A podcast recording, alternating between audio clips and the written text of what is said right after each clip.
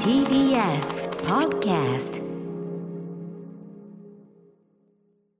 はい火曜日です宇垣さんよろしくお願いしますよろしくお願いします。今日ちょっとねあのーまたいろいろカルチャーニュースと言いましょうてんこか盛り盛りでてんございます。こもりもりいろいろメールもいただいててですねはい扱いたいんだけど、やっぱ私としてはですねどうしてもこれをね先にから続けておきたいこのねなんぞなあんぞのねうわ私こう、まあ、ライムスター歌丸ね、まあ、スキンヘッドサングラスというルックスで、あのーまあこの人に似てるみたいなのって、うんうんまあちょいちょいあるわけですよ、まあ、でも大体そういうのってまあ要はスキンヘッドにサングラスというその記号の部分が似てるだけで見分けつかんわらみたいなつく だろバーガーみたいななんかそのそうですうよん、ね。であの実は大してその似てないことが、まあ、結構多いわけですだからね。特徴的なところが一緒なだけという。そうですね要するこにとそよのね本人が記号として打ち出している部分というか、うんうん特徴として打ち出している部分が似ているというだけであって、うん例えばサンプラザ中野さんと僕って結構顔立ちもあの似背てない格好も違うからです実は並べると似てないというのがね、うんあったりするんだけどそんな中ですね、えーこんなメールが来ましたのでご紹介させてください、山蔵さん毎日楽しく拝聴しています先日ダニエル・クレイグ007「ノータイムトゥーダイ、えー引退でありがとうの気持ちで映画を見た後熱が冷めるので、この勢いで Amazon プライムにあるまだチェックできていない007を見ていたところシリーズをね、えー日本が舞台になった007は二度死ぬはいはい。 1966あ年りますねロアルド・ダール脚色でございます、えーこちらにですね歌丸さんそっくりな敵のヘリコプターパイロットを発見しましたのでご報告いたしますヘリコプターパイロット。映画の中盤旧からの折りたたみのヘリをもらいなんだっけリトルボーイとかそんな名前だっけね、えージェームズ・ボンドが操縦している時に現れる敵ねえーしょうもないとは思ったのですがこれもある意味で監視報告なのかと思いメールいたしますこれ実はですねこの山蔵さんかな、あのーなんかこうツイッターかなんか上げられたのを僕もあの奥さんから聞いてですね、うん。これっつってで私も見せられて。あのちょっと待ってくださいまだまだ見せないでくださいあの私その自分がその似てるだからそのスキンヘッドサングラスこんぐらいのレベルじゃもちろんねはっていう感じでね、うん似てねえばみたいなことであの逆切れして終わりですよでえってなったのがこれ大学の時まだスキンヘッドサングラスキャラじゃない時ですけど、あの試合後の鬼塚選手と言われるですねあのボクシングの鬼塚選手がその試合が終わった後に多少目がこう腫れぼったくなってて、うんうんでケベースボールキャップを目深にかぶってるところが大学時代の僕に本当にそっくりでその時スポーツ新聞へのえその表紙見せられて「えっ?」ていつ撮ったのみたいな でその時すごい俺も痩せてたから、うんそのあの鬼塚さんのすごいギュッて痩せた感じともに顎のすごいシャープだったし、うん顎もだから似てたんですよその時は。うーんでそれが一番のとこ最大級だったんですね、はいうん、芸能人の他の方で言うとずっとロビの新井さんとかいろんなこと言われてましたけど、うんまあまあまあまあまあみたいな感じだったあとはまあはいそはいのハイハイのいわねあのなんだっけあのはあハイハイのあごめんなさい失礼しましたうんとうんはいあの岩崎さん岩崎さん失礼しました岩崎さんごめんなさいハイハイの岩崎さんハイハイの岩崎さんにもあのご本人に会った時に僕のあの似てるところの自分の嫌なところが似てるのであの岩崎さんがテレビに映ると消しますっていうふうに宇宙。ええ、おいおゆさきさんが悪いんじゃないですみたいなことをね、え言ったんですが、うんさあやってきたこの山蔵さんがですね、えーいただいた監視報告お写真ですねこのねちょっと一応ね見ていただくためにプリントアウトしてますね見てごもい覧いくですかださいどうぞ、この二枚目すごくないですか？やばいんですよえ何これ怖いんだけど。これやばいんですよこれ。これやばいのよああのね。今日同のねじ帽子かぶってないですか？あのレザーっぽいっていうかね光沢のあるキャップだしやだやだやだやだサングラスあちょっと取りサングラスも似てません。撮りますよ。あのでっていうかあの昨日なんかもちょっとこうハイネック気味のねこう、はい歩きてたりしたんで昨日なんかも似てましたけど多分こう 今ポーズ取りました。まあ黒ですから今日ね。ね、服も。あのですね、えっとまあさえっとスキンヘッドとかじゃなくて、えっと黒いそのレザーというか光沢のあるキャップに、えっとサングラスをしてでまあそのヘリコプターのヘッドホンをしてでまあタートルネックなのかなセーターみたいなの着てで黒い手袋みたいなのして、まあ僕割とやっぱりこうもワンモノトーンのねこう黒ずくめの格好結構しますし、ほらほらほら。ほらほらほ らこれ顎のラインですねやっぱ顎のラインが似てるあのとよこねれ鼻とかでね鼻も似てるこれ実はこれをですねそのだから奥さんに教えてもらってですね、これはとちょっ思とっ待ってて。口も似てるんだけど似てるだからいやととにかくその今までのその似てるの中で本人認定度最高値です俺もこれは似てるであのーだから要するに山蔵さんがとってもそのなんていうかなそのスキンヘッドレベルとかじゃなくて、本当に僕のことよく分かってらっちゃんしゃとる顔立ちをしっかり、よく分かってらっしゃるしこれねで実際動いてるとこどうか分かんないぜっつって、あの僕も Amazon プライムで、あのご飯食べながらご飯食べながら二度死ぬのその場面を見たんで、ヘリコプターの場面2つ出ますんで皆さうん、んうん1つ目はあのボンドがあのトヨタの 2000GT に乗って逃げるところをその味方のヘリが、うんあの敵の車を追っ落としてこのヘリじゃなくてですね、後半そのね小さい折りたたみの、えーヘリコプターに乗ってですねボンドがある、まあ、非常にで007っぽい場面ですよね、うん秘密兵器があって、うんうんでヘリコプター追っかけてくる複数追っかけてくるんだけど最初に撃ち落とされるやつじゃないんですよ最初に撃ち落とされる1人目に撃つパイロットはもうちょっと鼻立ちがシュッとしてて、どっちかというとテイトーワさんとか、あのサングラスキャラで言うならね、まあ、そういうような雰囲気なんですよもしくはその例えばラッパーあのヒップホップ界で言うとベンザイエースってわかりますかねユーザーロックアンドベンザイエースベンザイエース君とか割とこうシュッとした感じなんだけど、二2人目出てきたでその動いてるところを見ると、もう動いて普通動画だとちょっとは似なくなるもんなんだけど表情とかでね全然むしろむしろ俺そうとだからドッペルゲンガーなん よこれ完全に。すごくない歌村さんダブルセブン出てたってそうこでとでしかもねこれね今こう下を向いてる写真が主に写ってますよね、うんその後ボンドが上に回り込んででそのヘリコプターから上からこうばらまいてそれでこう退治されちゃうんだけども、はい上を向くのねそいつが、上を向いた時のこうやってこうほうけた感じっていうか、んで鼻のこの小鼻がすごい僕大きいんだけど、はいここがグッとなる感じが俺がこうちょっとほうけた顔した時とかのもう間抜け面っつうかそれも含めてもうねもうもうねもんもうちょっとね言い訳不能のレベル。だってこの下向いてるやつも歌丸さんがメール読んでる時の顔だよそこうれ、うん、これあのあれですあれあのこの番組のインスタに載ってる写真ですこれそうメール読んでる時にちょっとなんかこうちょっと遠ざけて読む時のこれこれよだでね、ん俺あの二度死ぬなんかい何度も見てるわけめちゃくちゃ見てんのにじゃあなんで今までわーってなんなかったかというと、これ問題は今の僕に似てんのよだからその要するに僕がその映画を見てた例えばうん二度死ぬをちゃんと見たのは多分10年ぐらい以上前かもしれないから、うん、あの部分部分は見たりするんだけどこの場面を見たのって結構前だからその時よりも今の僕に近いから。フェイスラインとかねそうなのちょっとふっくらしてっていうか、うんその感じにも近くなったんで年を経た分だけうのラインってあるじゃない箕で輪す田君はか、多分動画を見せようとしてやってきてようと思ったけどいいよそんなのそうそうそこあるよいいっつうのああー上見たこれやばくない上見てるとこなんでなんでなんで、鼻の感じ一緒じゃないこれやばくない本当にむしろなんで今まで気づかなかったんだろうそうなのそうなのそんぐらい怖いくらい、うん、あのそうなんですよだから歌ね丸さんダブルセブン出てたんだどドッペルゲンガーの話あなたは文ちゃんの声にも出てきますけどね、うんついに俺もドッペルゲンガー見ちゃったななんて思ってだから好きな人は見るんだよダブルセブン二度死ぬを何度もまあでもさ会うためにそうねただ66年だからその、あの同時代的にあったら俺もさちょっと身の危険を感じるけど、うんいや幸いなことに多分このそうだそうだ今日来るまでにそうだインターネットムービーデータベースでこの人の役名書いてないかなと思って、はいそうだしそうちょっとじゃあ古川さん調べておいてください。ことはうんあどなたえなんでしょうねあのね、映画のそのものにはその当時はそんなに長いクレジットつかないからそうそうですよねうん、あの載ってないんだけどちょっとうんインターネットムービーデータベースなの分かんないからとにかくヘリコプターヘヘリコプターマン2かなんかで多分ね出てくるにいヘリやコプターマンいやとにかくすごいでしょこれ、うんこ歌丸さん歌丸さん著者禁煙みたいなのこれ出ても私何も思わないよ いや俺俺も気づかない俺も気づかないと思う禁煙なんだもんだって本当にやばいですちょっすごいと鼻が俺より太いかなちょっとよく見るとね鼻筋のところがもうちょっと歌丸さんの方がスッとしてる気がするもうちょっと僕は小さいかもね鼻がねそうあのなんて言うんだろうこううんあい一番真ん中の鼻の骨うがんでもいやー歌丸さんのこ驚いのたあと唇のうあの厚さというか薄さというかいやー絶妙ですねもうねちょうどいいぐ らいでいやもうあの何度見ても鼻鼻から唇までの距離もちょうどいいくらいいやでー本当にえ出てたいや出てたってでも生まれてないんですわ66なんで逆に目指したあだからあのヘリコプターがこう落ちてただねこのね喜ばしいことに2台目のヘリコプターは爆発炎上とかしてないんですよこうやってバーンってこうなんか袋かなんかぶつけられて煙を吐きながら下に落ちてくるどこも止まりなんで俺もう見ながらもう思い入れが違いますから大丈夫大丈夫出せまだまだ大丈夫 まだ出してくるまだ出してくる富士着うん着したかもしれない、まさかこれはヘリコプターマン2にこんなに思い入れてみると思わなかっ たからこれからリスナー含め皆さんそういうそのように見ていくと思いますいよやー皆さん007は二度死ぬね、えー、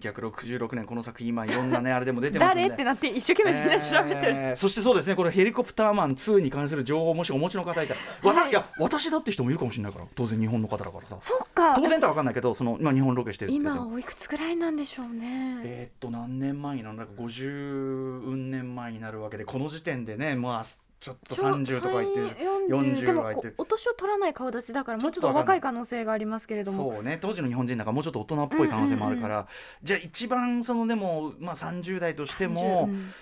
80まだねでもギリもしか聞いてらっしゃる可能性すらあうんる、 90代とかだってまだねお元気な可能性もあるからうんいかがでしょう007二度死ぬのでしかも007出てるからきっと思い入れもあるから、そうですねこの機会に歌丸さんのこうんの映画表とかおお聞きした可能性もあ るそうかもしあそうですねでしょでしょその可能性もありますねノータイムトゥ代どうしよう表ねお会いしたらどうしますお会いしたらあのでもわかんないお会いしたら意外と似てませんね今はあ可ー能性わかんないでもねちょっとあのサングラスとか要するにこのさあのそれこそ記号の部分を取ったらどういう状態になるかわかんないけど確かに目が全然違う可能性もそうもなちろんんであすりそうますからなんですそうなんねですそうなんですでもとにかくこのあのー007二度死ぬのヘリコプターのシーンに関しては まあとにかくあの似てるっていうのもていうかさいろんな人の似てるこの人とこの人が似てるの中でも結いやもう構ダ上ントツですよこれはだよねもうなんかサングラス外したとこ見たいもん逆にそうね怖い怖いもの見たさ もう怖いもの見たさこれはガーンっつってね、うんパチーってなってん一のか緒ってなるのかあ、うん違うってなるのかいやいやいやいやいやということで皆さんぜひね 007この話をどうしてもねいやしたかったこれはもう世紀の初発見でしたこれはもうすごいやーでもなんつうか僕的には東大元暮らしというかですねやっぱりあのーねえきっと何度も見てこられたでしょうにそうなんですよなんだけどやっぱねあの若い時とは違うから雰囲気がねなので今こういうむしろこういう格好してるからいやーということで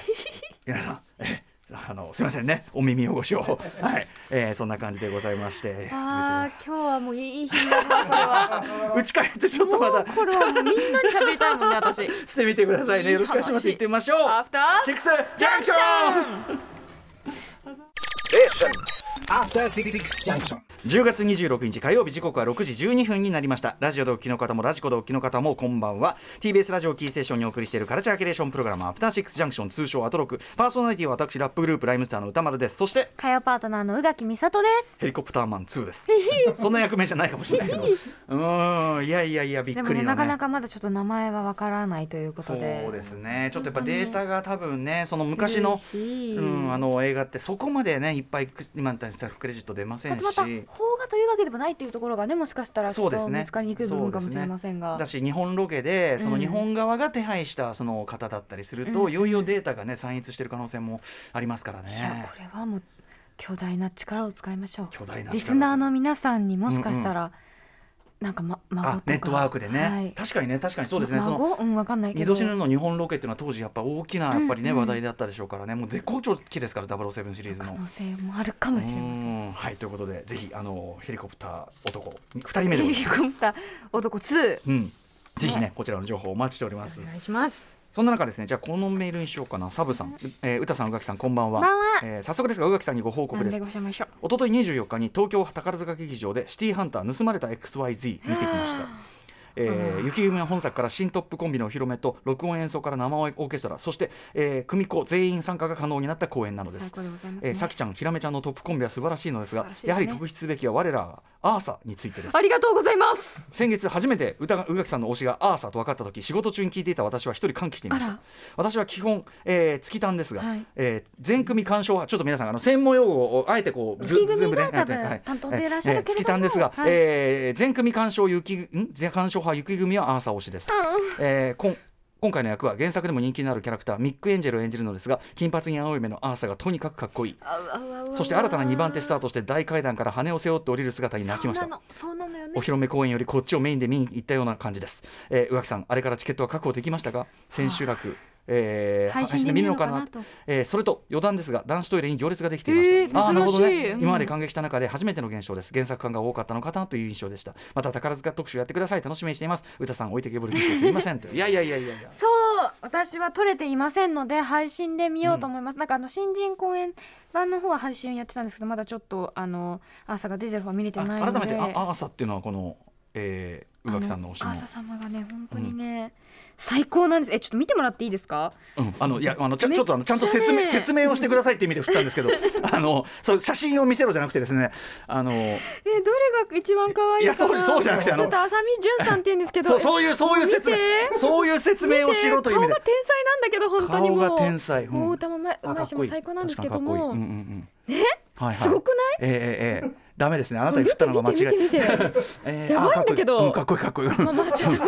すいません失礼いたしましたけど、 ええそうなんですそういねうことねあのね2番手になられてというところで、うんうんうん私も本当に見たい見たかった取れなかった、うんまあちょっと私の予定が見つあのちょっとわからなかったというの あがありもましてちろんねそちらのねおそうなんです忙しいのもありますもんね直前までわからなかったからちょっと取れなかったんですけれども、ねえまあええ本当にねコロナ禍の唯一良かったところはですね、うんうん配信配信配信あそう配信見られるというね、はいうんうんうん配信でいろんなねあの舞台も見れるようになりましたけれども宝塚も見れますので、うんうんちょっと見ていこうと思ないるまほどす。いやでもこういうご報告も嬉しいですよねまだごあ覧にりなれてないがといとうことうであればね私あのいなくて別に友達にあそういうねそのアネーットワークがねあの、うんそうなんですあの他の人のああそうか推しがね推しの人はいるんですけどアーサっていうのあーマジかはあいないのでじゃあすサごブさんに今後今後もくね嬉しい友達になりましょう。 うんねえ初劇場でお会いきできるかもしれませんね。ねえとあいりうこがととでうございます。メールわざわざありがとうこごんざないまごす。報告もありがとうございます。なんかこういう感じであのこれ見ましたよみたいなご報告も嬉しいではい、すし、ぜひぜひ。あとそうですねちょっと時間的にちょっと全部紹介しきれないんだけど割とこうこの番組で扱ったそのカルチャーのそのうん実際の作り手の方からというかね、はいあのーいただいたのもありましてですね、うんこれ木村涼子さんという方なんですけど、えー先週火曜日のちょこちょっとクイアなカルチャーニュースガイドにおきまして金沢21世紀美術館で開催中の2つの展覧会をご紹介いただきありがとうございます、えーフェミニズム展の方に参加しておりますアーティストでアトロクリスナーの木村涼子と申しますと、まあアトロクはいつも楽しく拝聴させていただいておりますあこりがちとらうございまこすそありがとうございます、えー金沢のオープンから戻り、えー個展を週末に控えあらあそうなのね、おえー忙しい制作中にアトロクを聞いていたら気になる展覧会は金沢にありと出たので驚きましたアトロクリスナーとして展覧会参加アーティストとして歌丸様宇垣様そしてリスナーの皆様にご覧いただけたらこんなに嬉しいことはないです、えーご説明にあったように両展覧会とも展示解説が書かれたハン,、えーハンドアウト、えー事前資料のことございますが、えーぜひ最初は何も見ずご自身の感覚で先入観なくご覧いただき、えーそこの後に、えーその説明を読み、18人のアーティストが表現し対峙してきた事柄、えー背景に目をえーそして耳を傾けていただき一緒に考えていただけたら幸いです来月にはカニを解禁になります、うん、これ金沢の話ね、い えーぜひかあの美術館で、ね、カニを解禁してるわけじゃないですから ね、えー金沢にご来訪いただけたら嬉しく存じますいいですね木村涼子さんということで鈴木みのりさんご紹介いただいた、ちょっとクイアなカルチャーニュースガイドということでそうなんですよこんなのをいただいたりでも古典をねねやられるそといれもうことなんですもんおね忙しいですね。木村涼子さん涼は官僚の涼と書いて、うんうんえー木村涼子さんのちょっと私これ調べてみますねうわあでもいよいよいよ行きたくなってきましたね。ねえそうなのよ、まあカニも解禁されることやし。一応ねもうそろそろ一応き気をつけながら移動もいいよっていうことではありますもんね。気をつけながらといううん形ですけども、そのはいいいということなのうんで、あとね、えっと、これもですねちょっとはしょりながら紹介しますけど、うんえっとねあのベイビー・ワルキューレという作品をね、はいはいこの番組ねあの話題にしました火曜日でね、はいえー監督脚本の坂本優吾さんからもメールをいただいておりまして、はい、いろいろねご自身の映画遍歴こういうふうな映画遍歴でこう来てましたと、うんうんでやっぱり殺し屋アクション映画っていうのを撮るのにすごくあのこだわりがあると、うん殺し屋映画アクション映画をと撮り続け日本でもあージャンル映画がもっと盛り上がるように努めてまいりますので、ご期待くださいませ力強い言葉いただいてます。はい、であの今ですね監督作が4本いっぺんに公開されている状態だということで2018年撮影の「最強殺し屋伝説国岡」という作品は、えーベイビー・ワルキューレの走りともいえる作品でして、えー殺し屋をフェイクドキュメンタリーという形で殺し屋の生活と殺し、えー生活と殺しを描いておりまへすーベイビー、えーワルキューレがもし気に入ってくださったのであればきっと面白いはずなのでもしよろしければ鑑賞いただければ幸いですということで、えーとね、ベイビー・ワルキューレも先週末からキネカ大森でまた上映がスタートしたということですね。なのでちょっとわ見たあいんのだよねなあのガチガチャとかはねどうしても私のこの黒あのスケジュールとのバランスでねそうですあよねの決めざるを得ないところもあったりなんかして、全部が全部入れられるわけじゃなくて坂本さん作品もねあのフォローしきれてない部分大変申し訳ないですけどもあのでも引き続きあの音作をですね、うんあの追っていきたいですし注目していきたいと思いでもますそしのベイビーワルキューレ見たい。あのぐいぐい僕はやっぱ坂本さ見んたいよあの僕が見た範囲で言うとぐいぐい良くなってるし。わあどんどん。うん、どんどんだからベでベイビー・アルキューレでドンってちょっと一個、うんうんまたガンってこうあー早く見た上いがった感じがあるから、今後さらに楽しみに本当にしておりますし確かにジャンルねアクション映画、うんうんジャンル映画ちょっと高等向けでもいいからの殺し屋アクション映画みたいなものってやっぱりどんどんいいですうん、盛んになっていいと思いますんで今後も楽しみにしておりますそしてますメールありがとうございまあすりがとうございました。そんな感じで、えーメニュー紹介いってみましょうか今週はこんなことやるよこの後すぐは不定期コーナー漫画家さんいらっしゃいお迎えするのは最新作あなたは文ちゃんの恋が大反響を巻き起こしております漫画家の宮崎夏次圭さんが初登場ですなんと放送メディア初出演となるということで、うん貴重なインタビューをお届けいたします、僕もちろん拝読しておりますがもちろん今後ね漫画となればこれぜひ宇垣さんにインタビューよろしくお願いしますいやーどうしよう大丈夫かなよろしくお願いしますそして7時からは日替わりでライブや DJ プレイをお送りする音楽コーナーライマンドダイレクト今夜のアーティストはこちらえー、とセカンドアルバム「カラフル」のリリースを控えております DJ プロデューサードゥさんが番組初登場ですそして7時40分頃からの新概念提唱型投稿コーナーはコーナーは心に残る褒め言葉を紹介するマイスイート褒めこんなに嬉しいことはないですそして8時台の特集コーナービヨンドザカルチャーは今の洋楽シーンがすぐわかる月刊ミュージックコメンタリー10月号 TBS ラジオジェーンスー生活は踊る金曜ボイスログの選曲でもおなじみ音楽ジャーナリスト高橋義明さんによる月一音楽企画え日々変動する音楽シーン、ね、洋楽の最新事情とおすすめの進歩を紹介してもらうんですが、えー今夜は先週金曜日10月22日にリリースされたばかりスティービー・ワンダーマイリー・サイラスデイ・ルアリパそしてリナ・沢山さんなど人気アーティストたちそしてねあの世代を超えてコラボレーションしているエルトン・ジョンのニューアルバム「ザ・ロックダウン・セッションズ」タイトルもかっこいいね、について、えー高橋義明さんがコラボに至った背景やエルトン・ジョンが今注目されている理由など解説してくれます。皆様からの感想や質問などもお待ちしておりますアドレスは歌丸アットマーク tbs.co.jp 歌丸アットマーク tbs.co.jp です読まれた方全員に番組ステッカーを差し上げます、えー各種 SNS も稼働中のですのでそちらもぜひフォローお願いしますそれではアフターシックスジャンクション行行ってみようう After Six Junction.